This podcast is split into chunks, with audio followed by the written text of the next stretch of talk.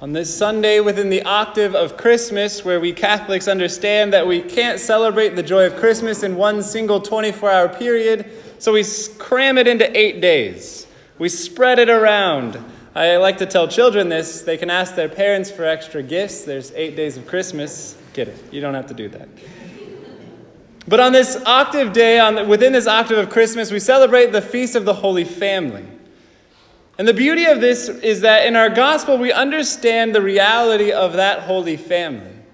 A lot of times we have these pious kind of thoughts about Joseph and Mary and Jesus and the rest. But what we learn in this is that the Holy Family knew what tribulation was, they knew trials. Our Lord Jesus Christ was born into poverty.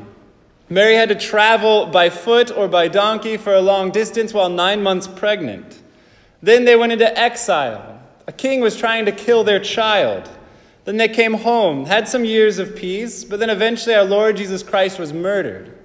An innocent man was murdered. Our Lord Jesus Christ, the Blessed Mother, Saint Joseph, they understood tribulation in this world. You see, my brothers and sisters, this is why on the night before our Lord Jesus Christ died, he could say to the apostles, In this world you will have tribulation, but in me you will have peace.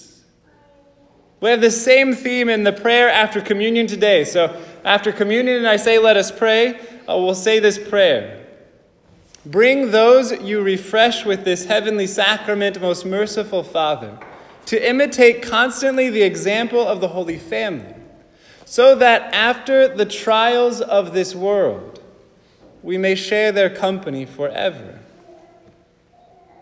Now, all of us face trials in our lives physical, spiritual, emotional, social, financial, any and all the rest. This is a world filled with tribulation. It should be no surprise to us. But what we Catholics sometimes can fall into, especially here in America, is this false gospel that is preached at times. This false message of Christ in Scripture. It's something called the prosperity gospel. It runs along this idea that, well, if you at least love God enough, or if you just had the faith, then you'll never be sick and you can cure cancer and you'll never have any problems in this world if you just loved God enough. We see this most often with televangelists. If you just send in enough money, you'll be healed, you'll be cured, your life will be great, you'll get more money, all the rest. That's not what Christ came to preach. I think that we can honestly say that Joseph, Mary, and the Christ child feared God the most above all other human beings ever existing. They lived in poverty, they were never rich. They lived in exile for a little bit. Yes, indeed, they knew peace and love, but it wasn't a worldly thing. You see, my brothers and sisters, Christ didn't come to bring and usher in a new kingdom of this world in which we are comfortable. He did not come to make us comfortable in this world. Brothers and sisters, he came, as he says very often, to bring fire, that he would set us aflame. No, we're not made for comfort. He came to conquer our hearts first and foremost. That's where his kingdom dwells. And when individuals actually turn their lives to our Lord Jesus Christ and let him be the true king of their lives, then he breaks into families through those individuals. And then by healing the family, he then affects society. We can't change that order. Our Lord Jesus Christ took on flesh. He is a real human person. He entered into a family, and through that family, he sanctified those around him. He expanded that family with his apostles, so on and so forth. The world is transformed through individuals who love Christ, who are part of a family.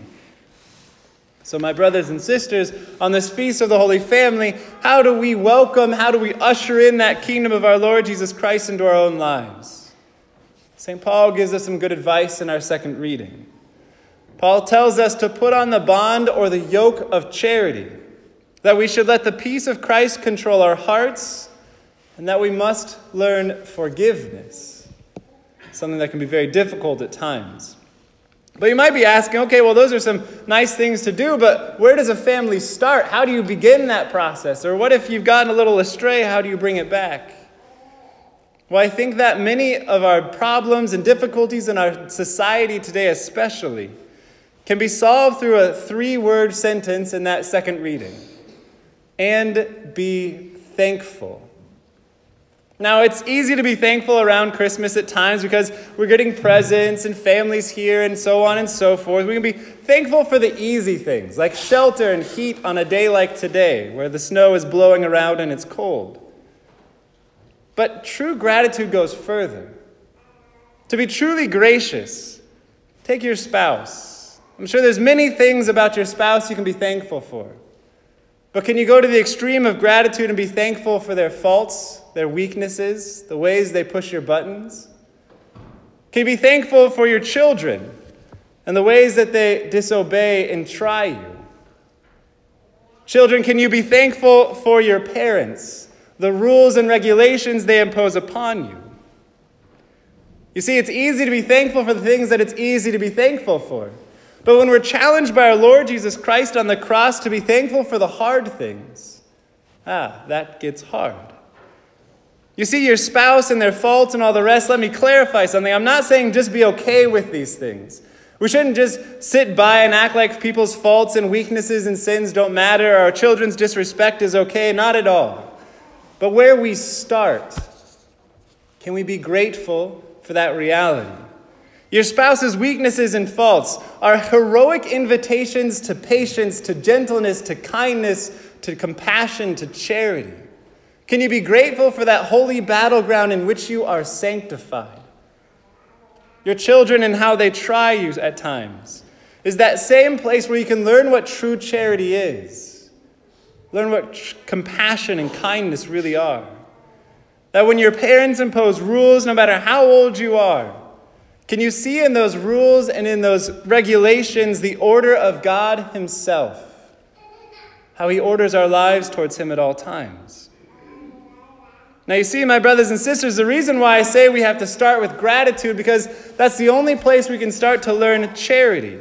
So often, when we then go to admonish the faults and failures of our spouses or children or people that we know, it comes from a place of bitterness and anger and resentment and that correction goes nowhere.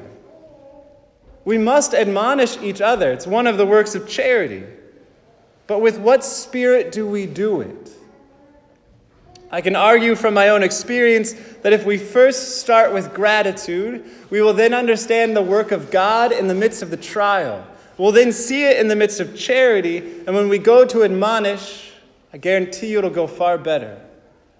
For example, at times, there's people that I really struggle with, or there's situations that are difficult. I've learned to start being thankful for those aspects of the person or the situation that I really can't stand. Because they're inviting me to get out of myself, they're inviting me to do something that I'm not used to doing. They're inviting me to patience, to charity, to, to, to gentleness and mildness and the rest. And then when I go to admonish them, when I go to correct the fault, when I go to teach or whatever it is, it comes out of a spirit of joy and a spirit of charity, not anger and resentment. Can you imagine how this would change family gatherings? How this would change certain aspects of our culture? We still correct faults, but out of a different heart, out of a different spirit. So here's your challenge during this Feast of the Holy Family when we have a lot of time where family spends time together. I challenge you to write a list. Each day, if you can. It's something that I've picked up over the last couple of months. Write a list of things you're grateful for. Be specific. Don't just be like, well, I'm grateful for, you know, the world and God and love and family. Those are good things. Make it more real, more tangible, something that sinks into your heart.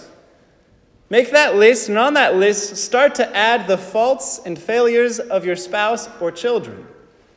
Or maybe the hardest invitation of all, write on that list a gratitude for your own faults and failures.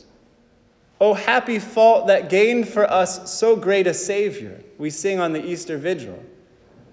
I've started doing this being thankful for my own weakness. And it's amazing how much more patient and gentle and compassionate I am, not only with myself, but with others because I see in that God's invitation to mercy and to heroic love. So, my brothers and sisters, on this feast of the Holy Family, for what are you thankful? How do you order your life to God? Can you see in everything that you face, especially the trials and the tribulation that comes to you daily, something to be grateful for? For what, my brothers and sisters, are you grateful for?